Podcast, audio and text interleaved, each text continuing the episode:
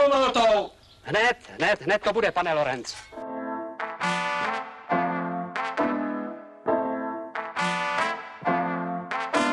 On teda cihlu do ruky neveme, ale odborník je to na slovo vzatej.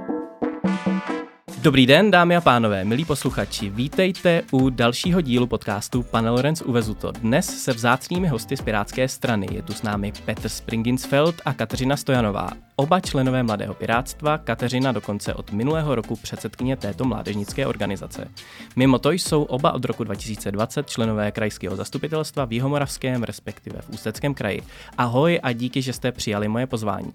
Ahoj, moc díky za pozvání. Ahoj, taky děkuju. Jak už jsem řekl, díky, že jste dorazili a že tu můžeme společně odstartovat eh, podcastový podzim na Rádiu R. Já jsem dnešní díl rozdělil do tří částí. První bude obecně o pirátské straně. Ve druhém, eh, řekněme, bloku se budeme věnovat eh, mladému pirátstvu a třetí bych byl rád, kdyby to byla debata o současné politické i společenské situaci a o tom, co nás bude čekat v následujících měsících. Tak pojďme na to. My jsme tu už na jaře měli dva zástupce z Pirátské strany. To byl ten jediný díl, za který jsem se musel omlouvat, protože nebyl správně nahraný. Začneme tedy trochu na podobné vlně jako minule, Petře. Uh, já už se nechci babrat v tom, co bylo za výsledek volební v loňském roce. Uh, to jsme tady si myslím probrali dostatečně, ale jak byste jako aktivní členové zhodnotili atmosféru uvnitř Pirátské strany rok po nějakém možná řekněme propadů nebo zaškobertnutí na cestě vzhůru, tak bych to asi jako uh, politolog nazval. Kačko, můžeš začít. Já bych ho nazval jako obdobím úspěšné rekonvalescence. Uh-huh. Aspoň tak to subjektivně vnímám. Je pravda, že ten sněmovní volební výsledek byla taková hořká zkušenost, eh, vlastně první takového jako velkého rozsahu a fatální, kterou si spoustu z nás, členek a členů, zažilo. Ale myslím si, že od té doby jsme se úspěšně otrkali. Uh-huh. Vzali jsme si z toho velké ponaučení a hodně udělalo to, že mm, se vlastně před náma rozprostřely ty komunální volby, do kterých se spoustu pirátů a pirátek opřelo, aby obhájili své posty na obecních radnicích a někteří, aby se vůbec poprvé dostali do rozhodovacích po, eh, pozic na mnoha městech. No a také jsme se prostě obuli do práce na těch vládních rezortech, kde prostě zcela legitimně nikoho žádné volební zklamání nezajímá, zvlášť takových těžkých situacích, které se pak uh, ukázaly potřeba být z té vládní úrovně řešeny. Takže myslím si, že teď je to takové prostě uh, pracovní tempo, které spoustu z nás vytěžuje a tím pádem se soustředíme na tu službu lidem a na to, co se stalo, to už hold je za námi. Eh, Petře, můžeš to ještě nějak rozvinout? Eh, co vám to vlastně dalo pozitivního, kromě mm, nějakých jako zkušeností, které jste nabrali, nebo jestli jste museli třeba měnit i nějakou komunikační strategii? Hmm. Myslím si, že ta komunikace směrem ven se uh, od, od té doby poměrně vlastně jako zjednodušila a vrátila mm-hmm. k tomu mhm. pirátskému jádru, protože uh, protože v té koalici s tím nutím stan, tak si myslím, že jsme byli dost uh, vlastně uh, tažení trošku jiným směrem, než jsme zvyklí komunikovat. A komunikace nebyla tolik autentická mm-hmm. a to si taky myslím, že souvisí s tím uh, neúplně dobrým volebním výsledkem. Takže myslím si, že v tuhle chvíli komunikujeme tak, jak bychom chtěli. Komunikujeme tu práci, kterou děláme v té vládě a, a tu práci, kterou děláme na krajích a v obcích. A jak říkala Katka, tak prostě teďka jsme se obuli do těch, do těch komunálních a vlastně i senátních voleb. Uh-huh.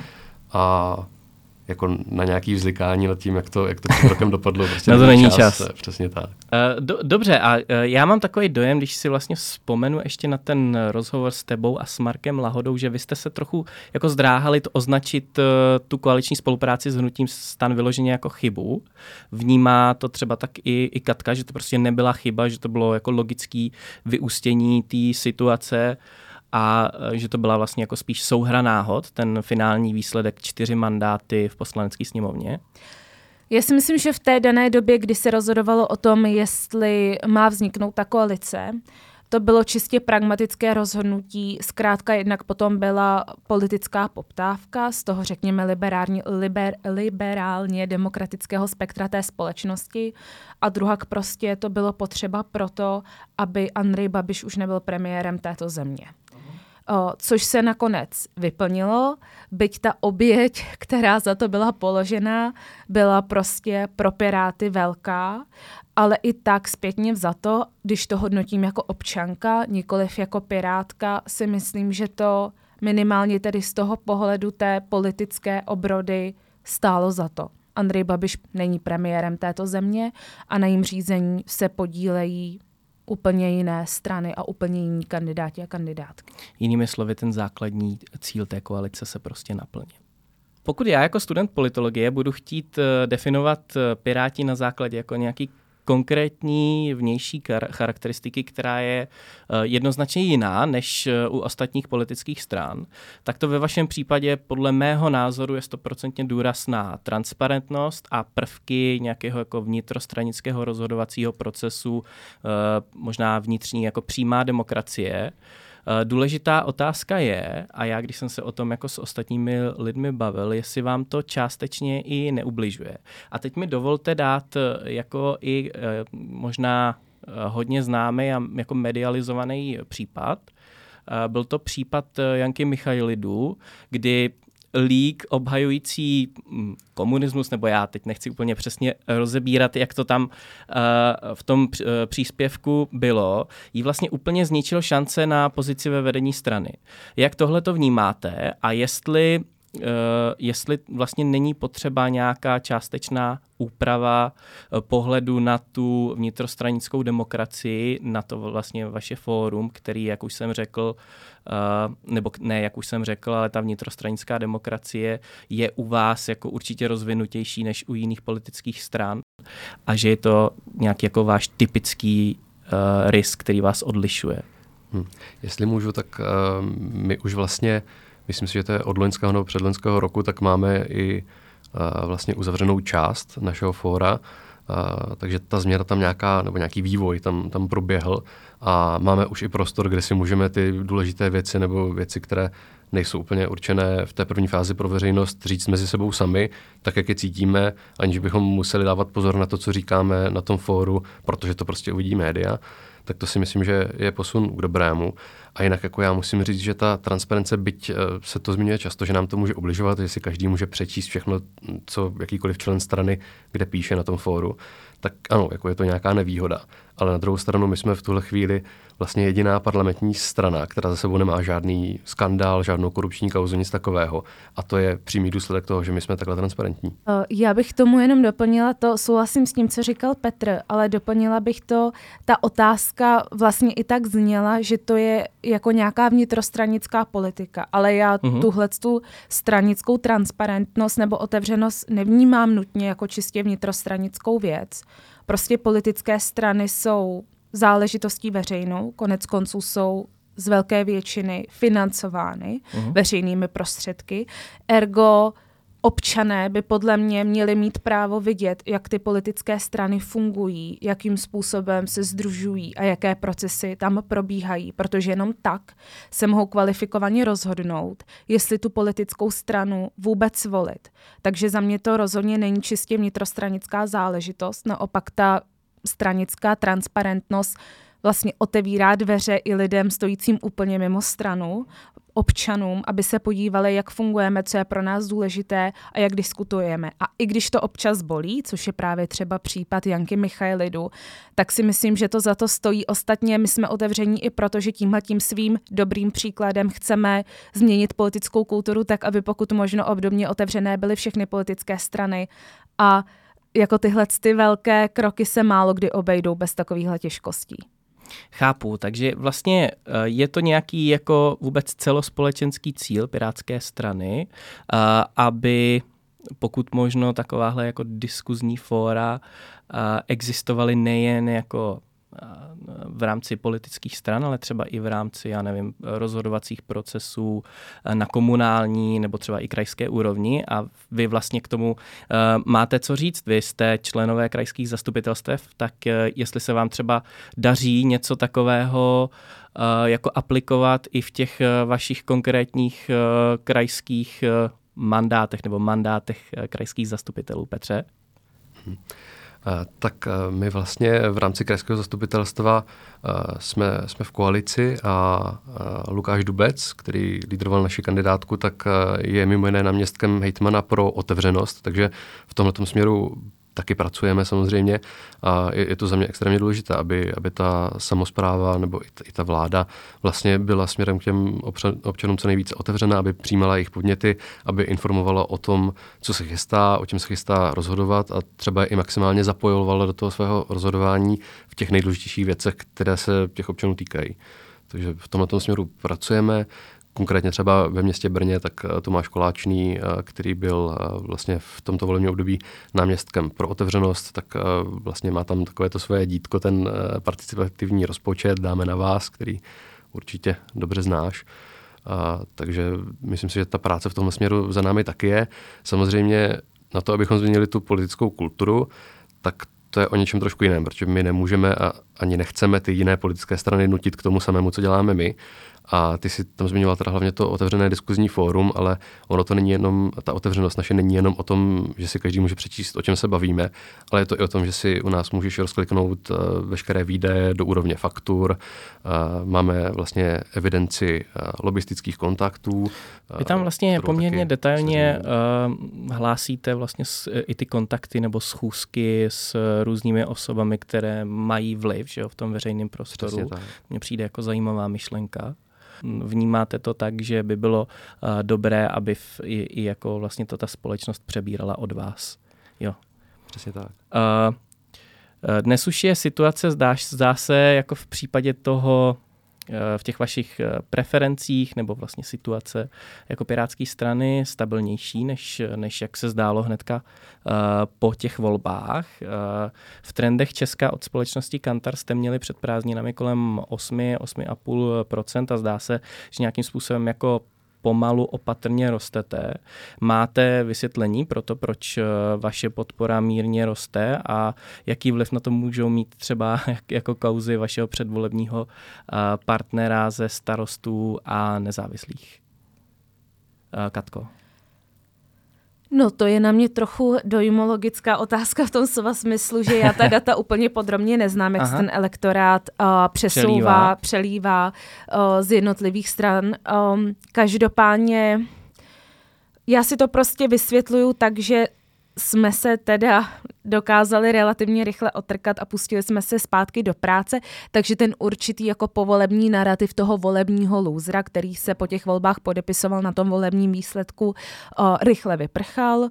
Určitě ale na tom mají bez sporu vliv i kauzy některých vládních stran, kterých, jak už tady Petr říkal přede mnou, tak těm my se úspěšně prostě vyhýbáme.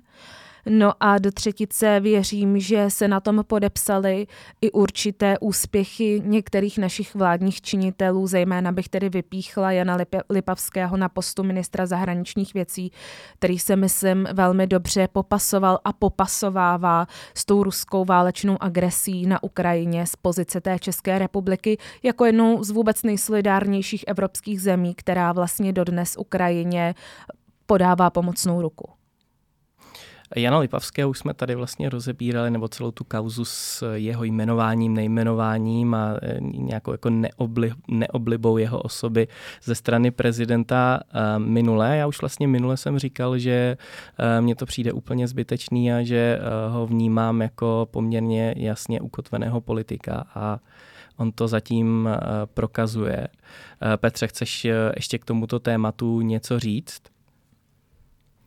Tak já si myslím, že to byla primárně nějaká exibice prezidenta Zemana v tu, v tu chvíli, kdy, kdy se tohle řešilo, protože on si prostě z té vlády chtěl vybrat někoho, nějakého toho objektního beránka, na kterém ten proces bude nějakým způsobem protahovat, aby se trochu nějak zviditelnil ještě ke konci toho svého mandátu.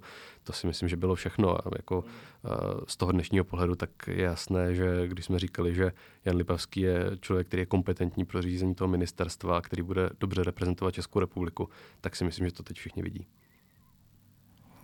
Eh, pojďme, pojďme ke komunálním volbám. Ty jsou za dveřma. Eh, vy určitě máte, řekněme, cíl obhájit eh, nejviditelnějšího komunálního politika v zemi a to je bez pochyby pražský primátor Hřib. Jaké jsou i další, nebo jaké jsou obecně ambice napříč celou Českou republikou za, za, za Pirátskou stranu i třeba vzhledem k tomu a lehkému nárůstu volebních preferencí? A jaké jsou, a to bude spíš na Petra, eh, vlastně ambice tady v Brně? No, eh, úplně jednoduše odpovím. Dostat se do vedení radnic co nejvíce obcí a měst, minimálně právě proto, abychom eh, české radnice otevřeli občanům. Samozřejmě ten pražský magistrát je velmi viditelnou záležitostí klíčovou, protože eh, podílet se na řízení jedné z evropských metropolí je věc, která teda politické straně přináší minimálně velkou viditelnost, ale eh, těch eh, měst a obcí, ve kterých Piráti kandidují, je celá řada. Myslím si, že každá uh, pirátským slangem řečeno ukořistěná hradnice uh, kdekoliv bude velký úspěch a já doufám, že se to v co nejvíce městech obcích České republiky Pirátům a Pirátkám povede. Hmm, hmm.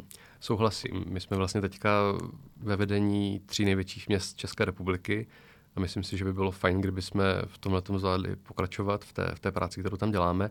A tady v Brně tak eh, se nám povedlo vlastně zdvojnásobit eh, počet, počet kandidátních listin na městské části, ve kterých kandidujeme a objevujeme samozřejmě i ten magistrát a tam si myslím, že ten cíl je jasný, prostě pokračovat v té, v té rozdělené práci, byť teda s trošku změněnou sestavou těch, těch lidí po těch primárních volbách, tam, tam došlo k jistým změnám a ty priority budou asi, asi trošku jiné.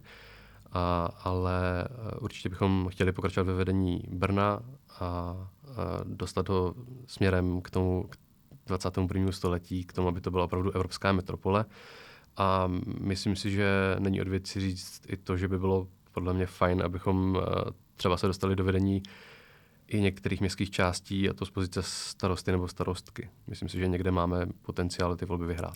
Jestli ti do toho můžu vstoupit, tak uh, ty jsi se to, toho dotknul, že jste vlastně vyměnili lídra. Uh, Petra Koláčného nahradil Marek Lahoda, který vlastně tady byl s tebou v tom, v tom únoru, na tom prvním našem rozhovoru, na tom prvním našem setkání.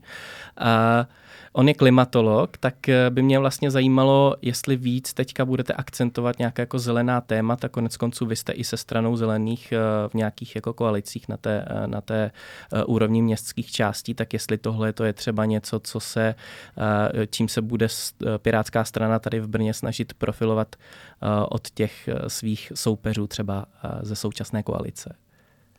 Hmm. Jenom tě opravím, je to Tomáš Koláčný, ne Petr Koláčný. A, a... Omlouvám se panu Koláčnému. v pořádku.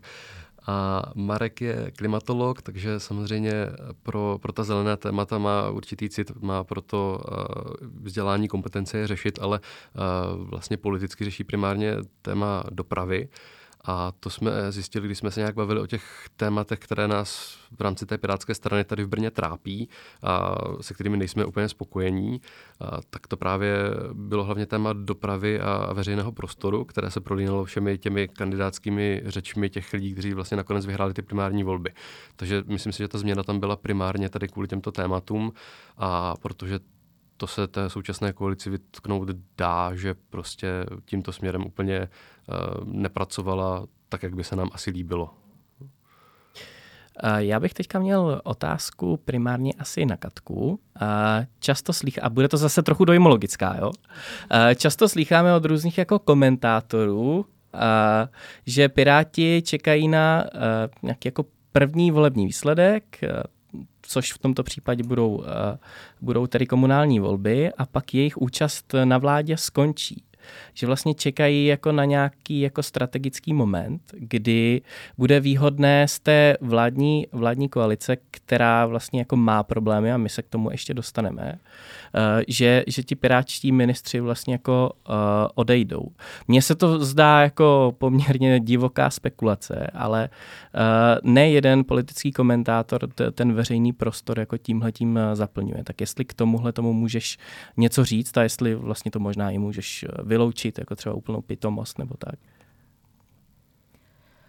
Já k tomu za sebe můžu říct to, že o žádném takovém divokém plánu nevím.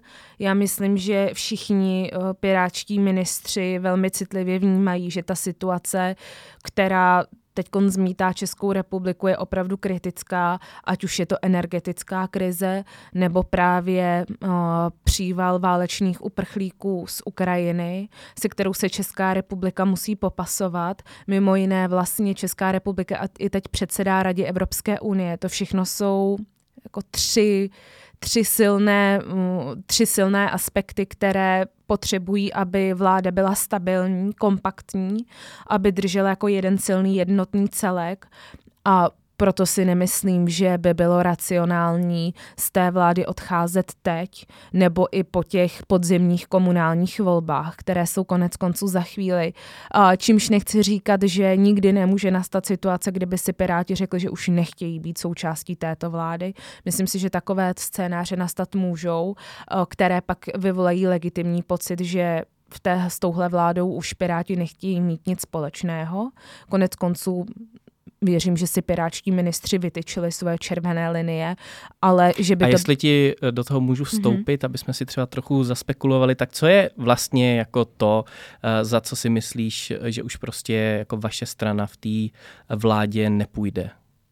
Já si třeba dokážu za sebe představit i nějakou významnou korupční kauzu, která by skutečně poškozovala tu vládu jako celek, protože by třeba byla prorostlá skrze význačná jména té vlády. OK, to je docela jako jasně definovaná eh, červená linie. Souvisí to vlastně s tou vaší celkovou filozofií. Eh, Petře, nějaký jako tvůj komentář k téhleté, k téhleté eh, debatě o, o, o tom, že Piráti vlastně nemusí vydržet třeba ve, ve vládě nějak dlouhodoběji? Hmm, hmm. Je pravda, že ta koaliční smlouva na té vládní úrovni jako je omezena tím volebním obdobím, ale nikdo neříká, že tam musíme strvat celé to volební období. A přesně kdyby nastala nějaká jako významná událost, třeba nějaká jako odhalená korupční kauza, která by se týkala někoho přímo takhle z vlády, tak je to asi moment, kdybychom se na té vládě nechtěli podílet, ale zároveň prostě my si uvědomujeme tu naši pozici v poslanecké sněmovně, víme, že ta vláda nás k tomu, aby vládla, vlastně nepotřebuje a zároveň do té vlády poskytujeme naše, naše ministry, naše politiky, naše vlastně experty a podílíme se na vládě v té zemi, ale uh, určitě chceme, abychom, aby ten hlas ten náš byl vlastně slyšet. Jo.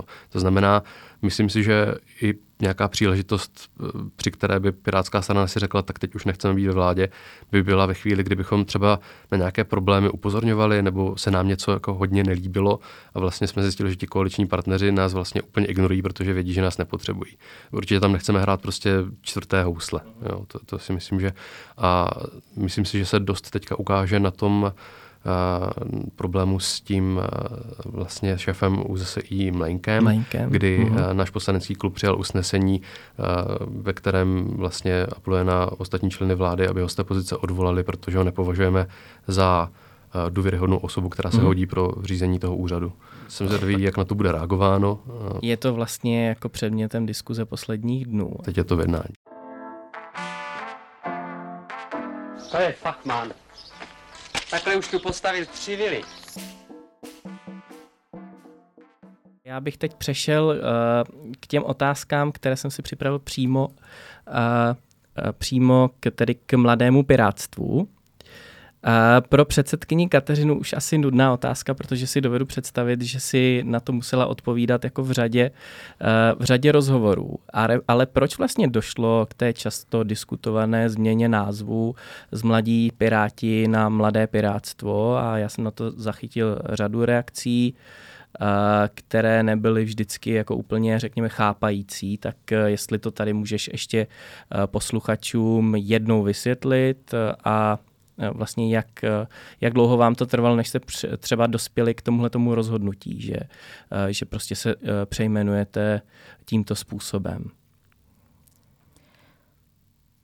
Na počátku stála ta prostá senzitivita té mé generace v tom, že eh, v politice chybí hlas více než poloviny české populace, to znamená žen. A my jsme mládežnická politická organizace, které se zatím početně relativně daří mít zhruba stejně členek jako členů. A zjistili jsme, že když nás lidé adresují tím generickým maskulínem, jak se tomu říká, protože ten název byl původně v tom mužském rodu, mladí piráti, že to vlastně tak úplně nesedí, respektive, že to nereprezentuje uh, významnou část toho našeho členstva, respektive tedy tu ženskou skoro polovinu. A tak jsme si říkali, že by možná bylo dobré si zkusit, do jaké míry takové věci, zastoupení té politické reprezentace, mm, zrcadlí jazyková složka nebo jazykový aspekt a svobodným rozhodnutím ve svobodných tajných demokratických uh, vnitropolitických volbách uh, došlo to členstvo k rozhodnutí, že bychom mohli zkusit o, si to osvědčit na právě změně názvu, který je z toho jazykového hlediska inkluzivnější, protože vlastně zahrnuje v, tom svém v té své neutrální podobě jak o, členy muže, tak členky ženy. A jak říkám, myslím si, že se během té možná trošku nešťastné mediální komunikace, která spoustu lidí pak jako rozčilovala, ztratilo v překladu to, že to skutečně bylo svobodné rozhodnutí členů a členek a že si myslím, že tak by vlastně společnost k takovýmto otázkám měla přistupovat. Že se sama svobodně rozhodne, že takovéhle změny chce a svobodně v těch tajných volbách, tak jak je známe, si takové rozhodnutí přijme nebo je odmítne. V našem případě prostě bylo přijato. Petře, volby byly tajné. Takže já se tě nebudu, eh, nebudu ptát, jak jsi hlasoval, ale uh, jsi spokojený s touhle změnou? Uh, volby byly tajné, ale já mám určitě právo říct, jak jsem hlasoval. Samozřejmě. Já jsem, já, jsem, já, jsem, já jsem byl pro a Aha. vlastně mně to přijde jako hrozná drobnost, jenom jako změnit ten název a ve chvíli, kdy můžu dělat takhle malý krok a být jako řádově mm-hmm. inkluzivnější k velké části našeho členstva, tedy k těm členkám, tak prostě nevidím jediný důvod, proč bych jako to měl, mm. k tomu měl oponovat. To, je, je to fakt hrozně malinkatý krok, který někomu neublíží a pomůže nám začlenit víc, víc eh, členek eh, do politiky. Takže. Jaké jsou hlavní priority, řekněme, toho nového vedení mladého pirátstva? My se držíme těch standardních dlouhodobých priorit, na kterých ta naše mládežnická politická organizace stojí. A jsou to vlastně hodnoty, které jsou nám společné i s tou velkou mateřskou stranou, takže už je to tady hodně probíraná transparentnost, jsou to ale i svobodná média, svobodné šíření informací, pak je to důraz na zachování příznivého stavu životního prostředí, eh, ochrana lidských práv, svoboda projevu a obecně ochrana občanské svobody a demokratických hodnot hodnot. Já jsem viděl nějaký tvůj, eh, teď nevím, jestli to byl eh, článek pří, přímo od tebe, nebo jestli to byl nějaký rozhovor, eh, po tvém nástupu vlastně do téhle předsednické funkce, kde ty si uvedla, chceme pokračovat v organizaci me- mezigeneračních setkání se seniory ve snaze překlenout mosty, které někteří polici- politici ve společnosti účelově staví.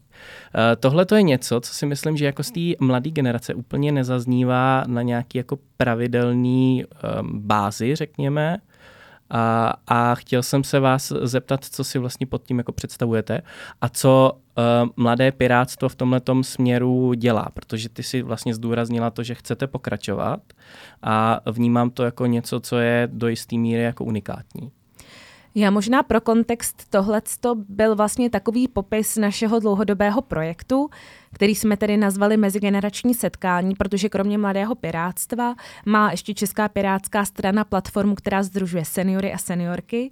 Jmenují se Seniori na palubě a nás společně napadlo během toho předvolebního sněmovního schonu, že bychom si mohli udělat pravidelně taková, řekněme, klidová sezení společná a tam by se tyto dvě generace uh, združené v těchto dvou platformách mohly společně spolu setkávat a probírat palčivá témata, která zrovna rezonují veřejným prostorem.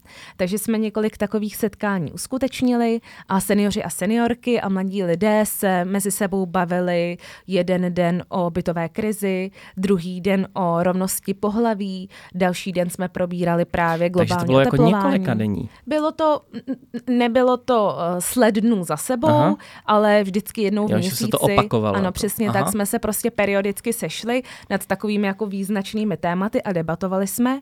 A během těch uh, zjitřených debat jsme zjistili, že vlastně ty dvě generace daleko víc spojuje, než rozděluje. Hmm.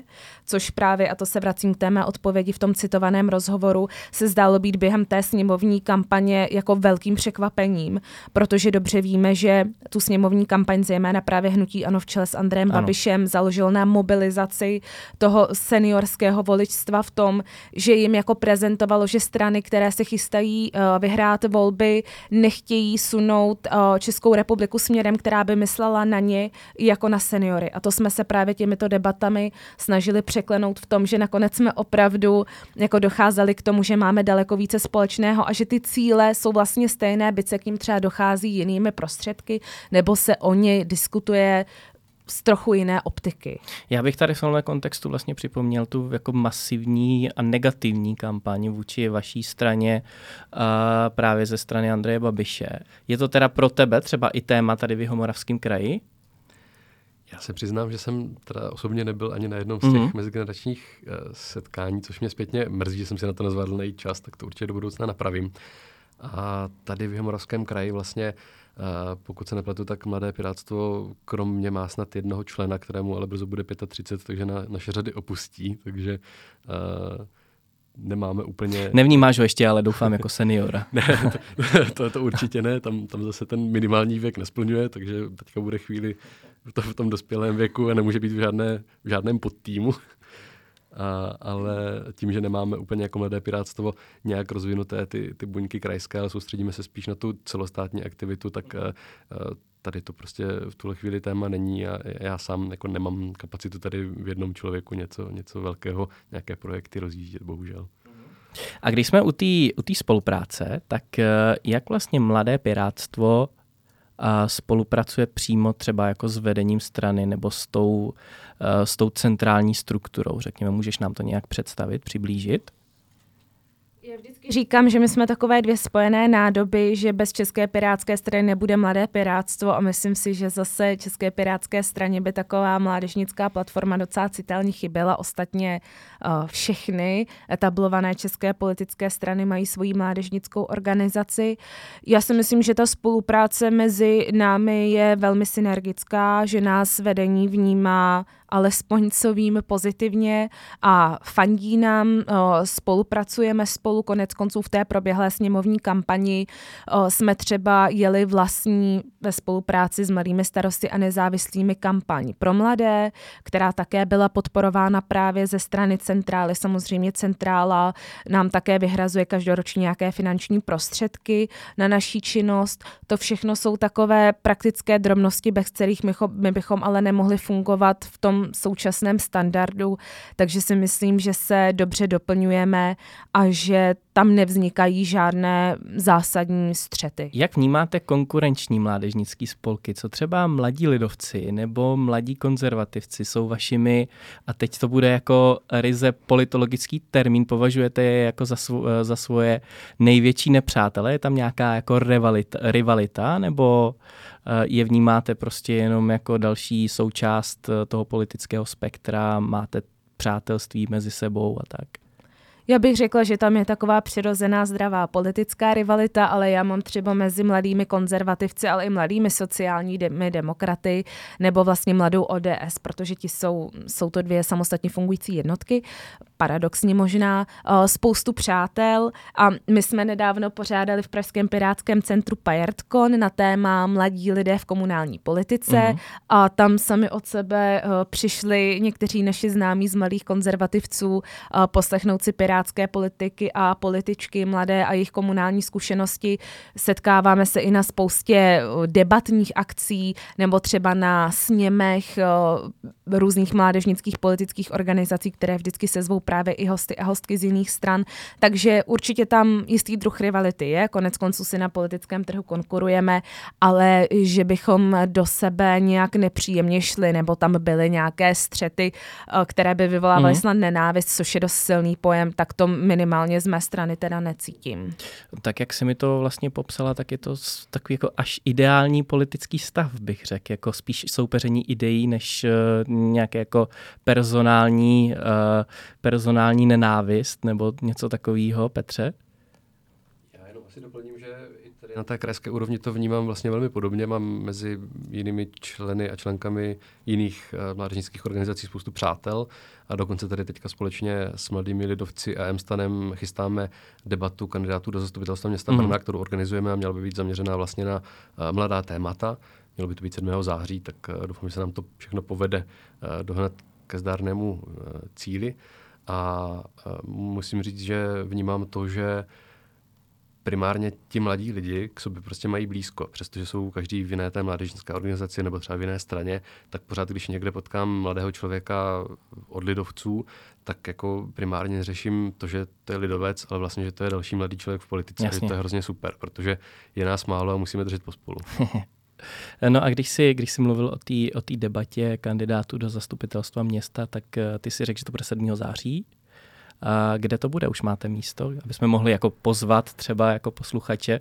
Mělo by to být v Café Práh od 18 hodin, bude to snad i streamované online, ale je to teďka přestože ten termín není až tak daleko, tak je to ve velmi přípravné fázi. Aha, aha. Takže já jsem chtěl nalákat další mladé lidi na debatu a teď ještě bych po, po vás chtěl, abyste na závěr uh, toho druhého okruhu zkusili nalákat uh, mladí lidi, kteří nás třeba jako poslouchají, nejsou členové právě mladého pirátstva, k tomu, aby třeba jako se stali právě členy mladého pirátstva nebo jo, jo, aby k vám vstoupili a, a v čem vlastně jako jste lepší, když to tak řeknu, než ti vaši přirození, přirození rivalové, když jsme to tady vlastně jako rozebrali. V podstatě teda ideově lepší. Já ráda říkám, že je potřeba si uvědomit, že politická rozhodování se týkají všech, včetně malých lidí a že pokud eh, by si mladí přáli, aby v těch politických o, rozhodováních byl slyšet jejich hlas, aby tam byl otisk nějaký, nějakého jejich zájmu a jejich priorit, tak je potřeba, aby se politiky nebáli a vstoupili do ní. Já myslím, že my jsme moc fajn otevřenou přátelskou a inkluzivní platformou pro všechny liberálně smýšlející uh, mladé lidi a kromě toho, že děláme teda takovou tu těžkou politiku, tak jsme taky mm, parta kamarádů, kteří se rádi schází i apoliticky a myslím si, že je dobré mít ve svém životě a každému to velmi doporučuji z hlediska duševního zdraví nějaký okruh blízkých lidí, se kterými uh, smýšlíte hodnotově stejně, takže každého rádi přivítáme, můžete se podívat na mladí.piráti.cz, jak se k nám připojit. A i kdybyste se přišli jenom podívat, uh, jak fungujeme, tak se s vámi určitě rádi potkáme. Pane Lorenz, uvezu to. Ne.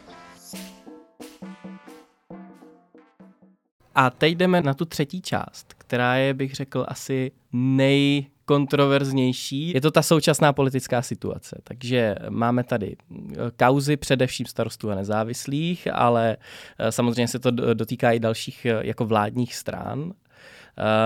Ekonomická krize, krize v energetice, jak vlastně vnímáte to, co se teď jako děje, co se dá se říct možná i na tu českou vládu, jejíž je teda uh, vlastně členkou i Pirátská strana valí. A uh, co byste možná jako vzkázali lidem, kteří, mají, kteří se dostávají právě jako v současné situaci do dost jako neřešitelných až problémů, co byste jim vzkázali? Já bych jim vzkázala dvě věci, které mě na první dobrou napadají. První, ať určitě o svých problémech mluví na hlas a těm politikům je adresují. Uh-huh protože je to významný předpoklad pro to, aby se politici neuzavírali do svých zlatých klecí, odkud neschlédnou na problémy, jak říká rád prezident Zeman, spodních deseti milionů. To je asi jediná fráze, kterou si od něj vždycky vypůjčuju. To jsem právě teď chtěl říct, že bych nečekal, že by, že by mladí, mladé pirátstvo uh, citovalo Miloše Zemana, ale Je to jedna ne? z mála slušných věd, kterou kdy řekl a vlastně docela dobře početně ilustruje počet uh, obyvatel, kteří nezastávají žádnou politickou funkci. A druhá věc, kterou chci říct, je, že já pořád velmi věřím, a to neříkám úplně jako politička, ale jako občanka, která v této republice taky žije a na kterou také dopadají o, aspekty těch různých krizí, ať věří a doufají, že vláda je nenechá padnout, minimálně je to opakovaně o, slibováno premiérem Fialou, který vládu reprezentuje. Byl teď vlastně přijat ten úsporný tarif, který by měl trochu domácnostem odlehčit v těch rozpočtových výdajích na jejich, na jejich faktury za elektřinu, eh, byla, byl přijat vlastně zvýšení té finanční dávky sociální na bydlení. To jsou všechno určité úlevy, které těm obyvatelům byly slíbeny, ale myslím si, že co je úplně zásadní, je to chystané celoevropské řešení, který slíbil ministr průmyslu a obchodu Síkela, který by vlastně mohl jako významně tomu eh, evropskému energetickému trhu, respektive těm koncovým spotřebitelům ulehčit. Mm-hmm, Já věřím, mm-hmm. že to všechno se skutečně zrealizuje a že tato vláda nikoho nenechá padnout. Moc bych si to přála. Nemám, nemám až tak Nemáš nic, co, dodat, nic, co by si k tomu musím dodal. Říct, že, musím říct, že vlastně dneska jsem někde viděl nějaký článek o tom, že už ty i ceny vlastně padají, mm-hmm. asi toho maximálně. Jo, je to pravda, to bylo na novinkách CZ. Takže už, už nějaký efekt, ta, ta mm. opatření, která jsou přijímána, uh, možná mají. mají. Možná, mm. možná mm. je to mhm. způsobeno těmi opatřeními, možná to je tržní, to samozřejmě nikdy nevíme, ale myslím si, že pokud prostě Andrej Babiš a jeho hnutí říká, že vláda nedělá nic, tak vláda něco určitě hmm. dělá. Byť samozřejmě vždycky je možné dělat víc, ale samozřejmě potřeba se pohybovat v, nějak, v rámci nějakého racionálního rámce toho, co, co je vlastně možné, i třeba rozpočtově a podobně. Takže nějaký efekt už tam je a ta dnešní zpráva mi teda udělala taky velkou udělala radost. radost. Eh, když jsem vlastně jako označil to, tuhle poslední část našeho rozhovoru za nejkontroverznější, tak uh, já tady mám před sebou právě to číslo 17,5% jako uh, které udává Česká národní banka jako poslední to, to, ten ukazatel inflace. Eh, někdo mluví dokonce o nejvyšším propadu životní úrovně od druhé světové války, takže určitě se tady nebavíme jako o něčem, co by bylo uh, imaginární. Uh, a do toho všeho se právě před několika, už to budou, můžu říct asi měsíci, objevila právě kauza Dozimetr, uh, u které stojí především hnutí STAN. Ivan Bartoš, vicepremiér za Pirátskou stranu, řekl k tomu toto. Při vzniku koalice jsme se ptali hnutí stan na jejich historické vazby na pana Redla, který patřil do skupiny kolem Radovana Krejčíře. Byli jsme ujištěni, že jde o dávnou minulost. Chceme tedy slyšet, jak to skutečně bylo. A teď tu máme i výzvu k odvolání šéfa civilní rozvědky, což se ukázalo, že vlastně jako předseda Stan Rakušan věděl o nějakém jako napojení na tuhletu uh, osobu, na pana Rédla uh, a právě šefa civilní roz, rozvědky Mlenka. Mlenka. Jak vnímáte vlastně tohleto? To, to prostě musí jako nutně zhoršovat ten mediální obraz vlády, Eh, v této jako těžké společenské situaci, chystají se protesty, jsem viděl a něco takového. A eh, vaše strana k tomu zaujala poměrně jako jednoznačný, eh, jednoznačný postoj. Začnu tou inflací. O inflaci je dobré vědět jednu věc a to, že zrcadlí ekonomická rozhodnutí a důsledky učiněná vždycky zhruba před rokem. Mm-hmm. Před rokem tuto zemi vládla, uh, vedla vláda hnutí v čele s Andrem Babišem, takže pokud teď my všichni pocitujeme drtivé důsledky inflace, tak pak je to díky vládě André Babiše. Uh, dobře víme, že ten veřejný rozpočet je doslova uh, vládou v čele s hnutí ano projedený, takže vláda mm. se teď musí pokusit zachránit, co se dá a to tu situaci skutečně nemá jednoduchou. O, ta situace je natolik složitá, že ji někteří populisté využívají o, k jednoduchým heslům, který nabí, kterými nabízíme jednoduchá a rychlá řešení, ale z praxe moc dobře víme, že jednoduchá řešení na složité situace o, mnohdy, mnohdy. O, nefungují. A co se týče té kauzy o, s panem Mlejnkem, pan Mlejnek je jednoznačná odpovědnost premiéra Fialy a ministra pana Rakušana. Uh-huh. Je to člověk, který byl jmenován panem Rakušanem z Hnutí stan a zastává se i pan uh, premiér Fiala, to znamená, oni dva jsou za něj odpovědní. Já jako mám prostě uh, pocit, že celá ta kauza jenom zbytečně poškozuje vládu v této zjitřelé době a zbuzuje u lidí nedůvěru. A myslím si, že je to obrovská škoda a že to zastínuje daleko důležitější témata, než je profesní kariéra jednoho člověka. To je jedna věc, která mě na tom mrzí. Druhá věc, která mě na tom mrzí, je ta, že uh, bezpečnostních expertů má Česká republika desítky, čili vůbec není žádný racionální důvod, důvod trvat na tom, aby tento post zastávala osoba, která je prostě nedůvěryhodná nejen ze stran uh, těch vládních pirátských zástupců, ale i ze stran občanské veřejnosti bezpečnostní experti, někteří z nich studovali tady na bezpečnostních a strategických studiích na naší fakultě, takže eh, jenom dávám za pravdu. Petře, ty už se z téhle kauzy vlastně dotknul před eh, pár minutami, tak jestli k tomu můžeš ještě něco doplnit. Hmm. A mně se tady právě jako líbilo, jak jsi zmínila, že uh, je to i věc jako premiéra Fialy, protože ten vlastně tuším, že to bylo včera, na zahájení kampaně spolu řekl k té vaší výzvě, že to pro vládu neznamená nic a že to je vyjádření názoru poslaneckého klubu Pirátů. A to mě, a já to tady přiznám, já jsem volič koalice spolu trochu znejistilo. Hmm, hmm. Petře?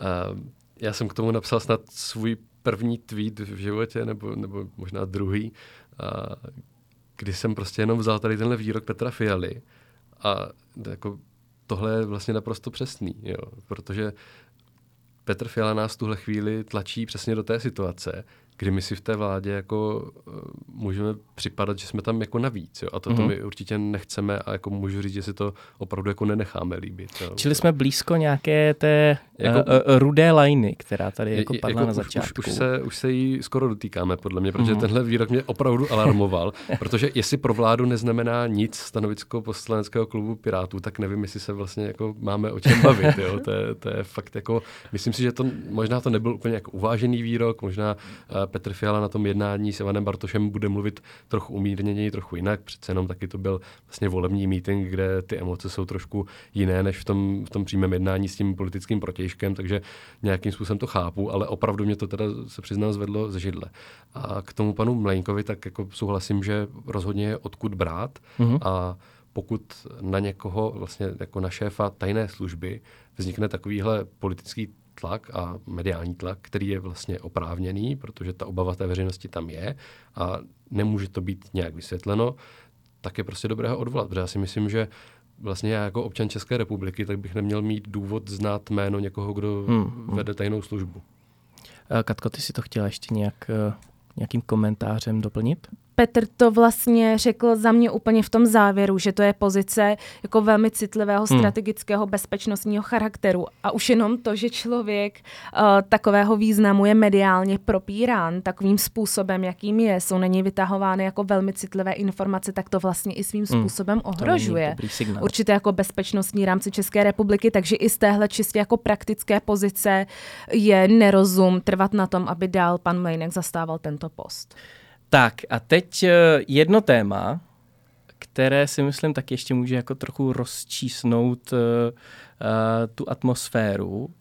Máme tady uh, návrh na stejnopohlavní, na manželství stejnopohlavních párů versus uh, poslanců kolem, řekl bych, Marka Bendy na, uh, na to, aby v, bylo v ústavě přímo zaneseno, že manželství je muž a žena.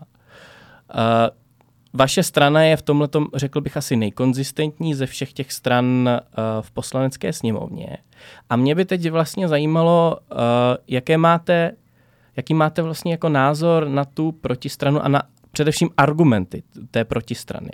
A oni v zásadě, když jsem poslouchal nebo četl eh, nějaký jejich vyjádření, tak v tomhletom směru uh, oni ten svůj jako návrh označují jako vyloženě možná natruc trochu té, tomu návrhu na same-sex marriage a uh, nějakou jako protiofenzívu, protože se bojí dvou věcí. A to je to je to, že vlastně stejnopohlavní uh, manželství by v konečném důsledku vedly uh, k něčemu, řekněme, k další progresi uh, různých uh, svazků, ať už to jsou jako polyamorní sňatky a takovéhle věci. A, a pak je to a, pak, a je to skutečně jako obava části těchto, řekněme, lidí, kteří to jako drtivě odmítají, a pak je to debata o, o surrogátním mateřství, což vlastně se ukázalo, že eh, v některých zemích, kde byla tahle ta úprava schválena, eh, tak eh, otevřelo i jako prostor pro jako surrogátní mateřství. Oni tam vlastně dost často jako argumentují a argumentují z hlediska jako etických, etických otázek a dítě jako předmět zisku a tak dále. Tak vlastně co byste přímo vzkázali lidem, kteří jsou proti které jsou za změnu ústavy, manželství rovná se muž a žena, právě z toho důvodu, že vlastně jako chtějí uh, zabránit uh, nějaký jako monetarizaci uh, pr, uh, jako produkce dětí a, a, a, a vlastně jako progresy uh, k směrem k, k, k polyamorním svazkům nebo sňatkům, nebo já teďka vlastně úplně přesně nevím, jak to definovat. Jestli jste chytili tenhle ten jako můj eh, bod a co byste jim vzkázali? Katko, Je, můžeš začít.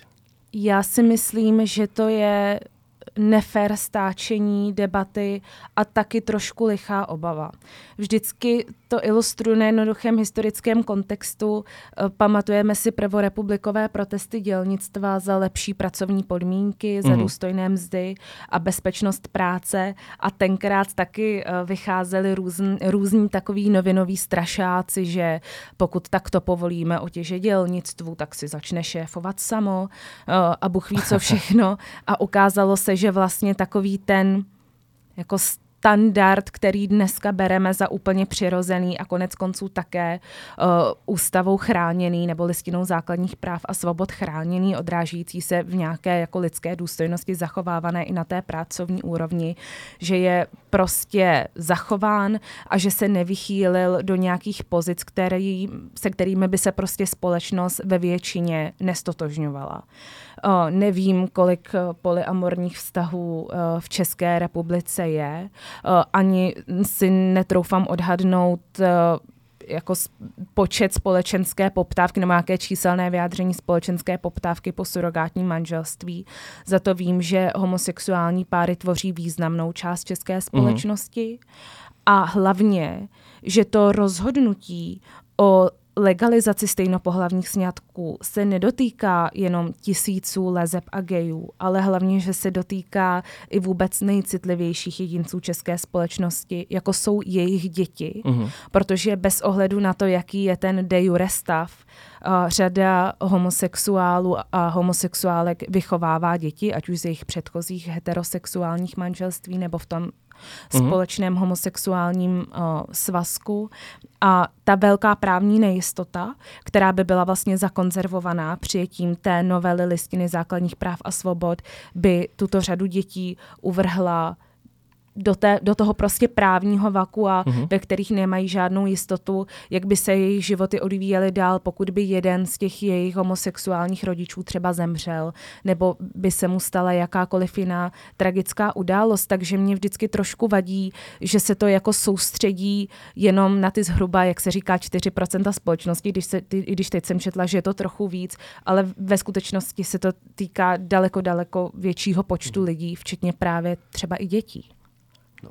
A já musím říct, že ten argument tím, že mají strach eh, z toho, že to půjde někam dál k mhm. těm uh, polyamorním sňatkům a podobně, tak to vlastně není argument. To je argumentační faul, jmenuje se šikmá plocha mm. a vlastně způsobuje to to, že my se najednou přestáváme zabývat tím návrhem jako takovým, ale zabýváme se nějakým návrhem, který je o krok dál, ale který neexistuje.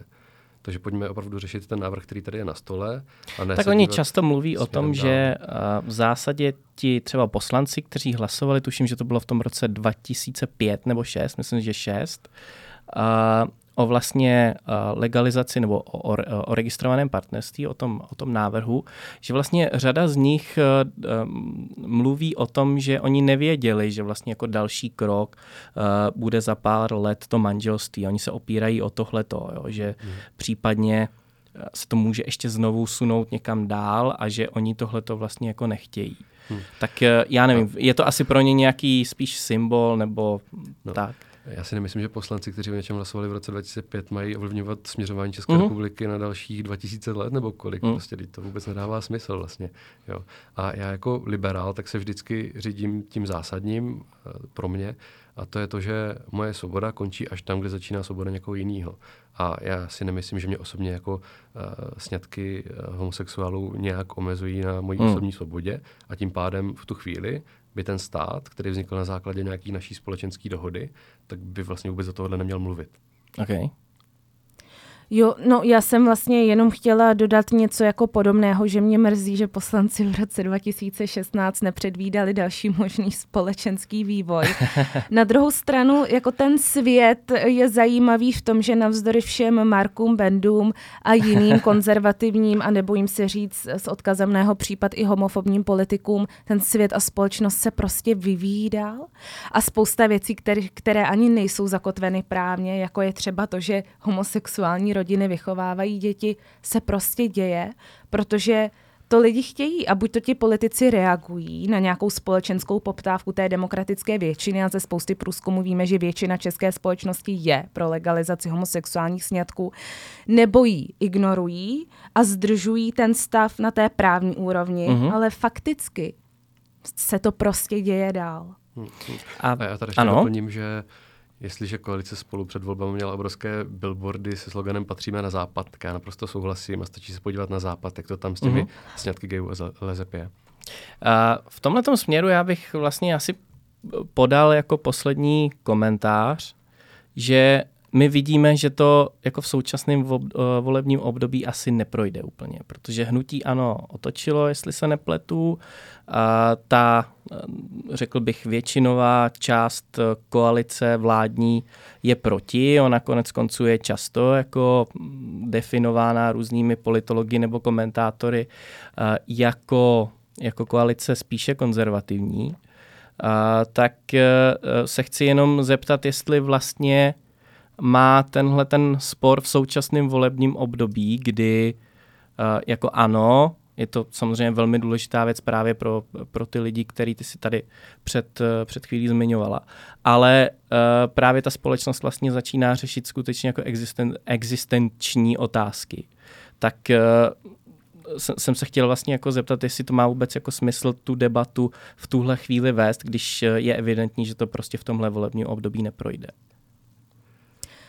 No, právě proto, že jsou to témata čistě hodnotová, odkazující se k elementární lidské důstojnosti a rovnosti před zákonem, tak si myslím, že neexistuje žádná perfektní doba, Mhm. ve které by se jí jako dala přednostně věnovat pozornost. Mhm. Jako materiální problémy a i takové tragické momenty, jako je třeba teď ta ruská agrese na Ukrajině, bohužel budeme v tom koloběhu lidských dějin řešit neustále.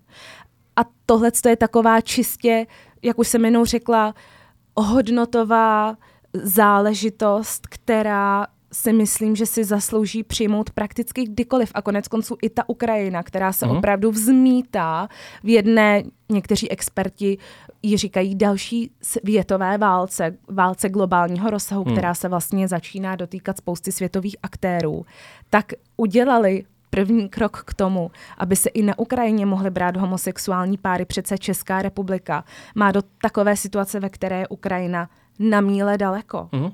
Takže No tak to jako se, jaký to je se ten shodneme, perfektní to, čas? Stoprocentně. Petře, ještě nějaký závěrečný slovo na závěr. Já jsem přesně chtěl říct to, co se děje na té Ukrajině, že to tam zvládli, uh, ten první krok udělat a ještě zvládli ratifikovat Istanbulskou umluvu, která nám trvá taky hrozně dlouho. To je prostě... A promiň, já tě opravím. Já myslím, že snad ještě neratifikovali, že jenom eh, prezident dal jako hint a, jejich pardon. poslanské mm, sněmovně, aby... Pardon, tak to si špatně pamatuju, ale ale jo, já to, možná to, to ještě, zrazit, ještě no. do toho trochu jako drápnu. A my jsme, my jsme tady teda, já jsem použil ten, ty jejich argumenty uh, polyamorní sňatky a, a pak to surgátní mateřství. A jaký je vláš vlastně na to pohled? A uh, já jsem třeba zavnímal, že někteří právě říkají, že už, uh, že už jako se to stejně vlastně děje, a teď je otázka, jestli stát tomu má dát v uvozovkách zelenou nebo nějaký jako oficiální štempel, že je to, že je to v pořádku. Tak se vlastně jako chci jenom zeptat eh, na to, jak to vnímáte vy. Je to poměrně jako uh, tvrdá debata v tom smyslu, že skutečně jde jako uh, o to, aby, uh, aby byly uh, zachovány práva toho dítěte. Tak uh, je, uh, jak se díváte na tohle a tohle asi bude uh, jako můj poslední příspěvek k tomu. Tak to se týká těch uh, polyamorních svazků, tak já s tím jako stejně... Já spíš myslel teďka to surogátní no, no. mateřství, protože Jasně, ty polyamorní tak... svazky, to jsme vlastně si tam, myslím Tam rozebrali. s tím vlastně jako nemám žádný problém a nezdílím jako obavu Marka Bendy, mm-hmm. protože vlastně je mi to taky víc. Tak on to, on to není jenom Marek Benda, že Já jsem ho tady vlastně jako použil jako Eh, člověka, který je jedním z hlavních propagonistů, ale já nečerpám úplně všechny ty, uh, tyhle ty podněty od, od, od Marka Bendy. Tak... Rozumím, rozumím. Eh, dobře, možná jsem si to tady On je skutečně asi jeden, jako... jeden z nejkonzervativnějších poslanců, ano, ano. ale je to spíš jako, asi bych řekl, jako širší skupina lidí, kteří třeba tuhle tu debatu otevírají. Tak každopádně nezdílím to jejich obavu a vlastně pro mě platí pořád to stejné, že to nějak neomezuje mě na mojí svobodě a tím mm-hmm. pádem jako nemám důvod to zakazovat. Nebo jo, to, to jo. nějak Je to prostě jako pro tebe a... základní atribut, že ve chvíli, kdy to neomezuje jako tebe, takže v zásadě tomu dáváš zelenou i na nějaký jako mm, úrovni toho státu, že to prostě má připustit. Přesně tak, přesně mm-hmm. tak, ale nejde jenom o to, že to neomezuje mě osobně, ale že to vlastně jako neomezuje nikoho, nikoho jiného. Jo, to jo, jenom jako jo. Okay, okay. pravidlo. Důležitá a, věc. A, a nejde jenom o mě osobně, jako já nejsem v politice sám za sebe, jsem tam za, za lidi, kteří mě tam zvolili za svoji stranu, takže mm-hmm. tyhle ty lidi já zastupuju. A ohledně toho surrogátního materství, já se přiznám, že jako nemám dost informací na to, mm. abych dokázal tedy prezentovat nějaký svůj hotový názor, takže se dovolím Rozumím. toho komentáře zdržet. Já jsem studentka práv, takže se na ten institut dívám z takového, řekněme, praktického legislativního hlediska. Pokud bychom ten institut přijali, tak by to znamenalo poměrně rozsáhlou reformu rodinného práva, takže to určitě není otázka, která si myslím, že by byla hotová k odsouhlasení třeba do roka. Je to určitě mm. možná píseň našich budoucích dní, ale není to téma, které by mohlo být od dneška třeba za rok ještě aktuální. Každopádně to surogátní manželství je nějaký institut, institut, který mateřství. je mateřství, který je o, legalizovaný nebo je součástí právních řádů třeba mnoha států Spojených států amerických. Víme, že to je institut hodně využíván zejména páry, které nemohou otěhot, kde žena o, nemůže přirozenou cestou otěhotnět, ať už o, ze stran jejího zdravotního stavu, nebo právě protože jde o homosexuální páry. Tam to je velmi přísně ošetřené tím, že o, matka, která tedy nabízí, že může poskytnout těmto neplodným párům pomoc, tak je to žena, která prošla psychologickými testy, je to žena zdravá, žena, která je zanesená v oficiálních legislativou ošetřených o, klinikách, které opravdu dbají na vysoký standard. Zároveň je tam tedy ošetřeno to, že se s těmi dětmi neobchoduje, ale že to je skutečně jako velmi hlídaný soukromoprávní smluvní závazek páru převzít si tedy dítě od ženy, která, která jim ho uh, fyzicky odnosí a zároveň z druhé strany závazek té ženy skutečně se toho dítěte potom odnošení vzdát a předat ho těm jeho vlastně biologickým rodičům, kdy teda žena poskytne Tak oni existují třeba spermie. po Praze, uh, po Praze uh, jako v společnosti, který to vlastně zaobalují do, do trochu jiného jako předmětu podnikání, ale v zásadě jako uh, nabízejí přímo no, vlastně ty buňky na tom trhu, že jo? Proto říkám, Když že to, to musí řeknu. být velmi striktně legislativně Aha. ošetřeno, tak jak je to v těch Spojených státech jo. amerických, abychom Takže to, se právě to vlastně vyhli těmhle negativním je ideální případ. Ano. Jo, jo. Aha. OK. Jako je potřeba si uvědomit, že to reálně pomáhá neplodným párům naplnit tu svoji vizi uh-huh. té plnohodnotné rodiny tak, jak oni by ji chtěli mít, nebo tak, jak cítí, že by Rozumím. naplnila ten, ten jejich život Rozumím výchovou tomu. dítěte společného. Tak jo, fajn. Já vám poděkuji v tuhle chvíli za rozhovor, jsem moc rád, že jste přišli a ať se vám daří a, a třeba se setkáme ještě v blízké budoucnosti na nějakém rozhovoru. Doufám, že už, že už nahraném. Díky za pozvání, bylo to příjemné. Moc děkuji taky za pozvání a posluchačům za pozornost. Díky moc.